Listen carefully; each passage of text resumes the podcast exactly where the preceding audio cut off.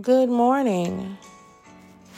This is Lady Lean with morning decrees. Job 22 and 28.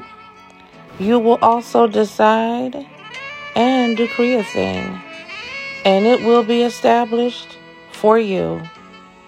And the light of God's favor will shine upon your ways. Psalm 148 and 6. He set them in place forever and ever. His decree will never be revoked. Glory to God. I declare and I decree Psalms 56 and 3. When I am afraid, I put trust in you. Lord God, I bind fear.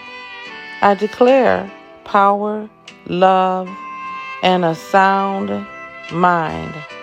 I will not cower down to the enemy.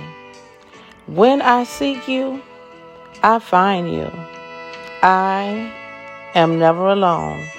You are always there.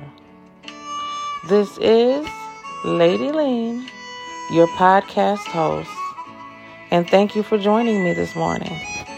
Have a great day.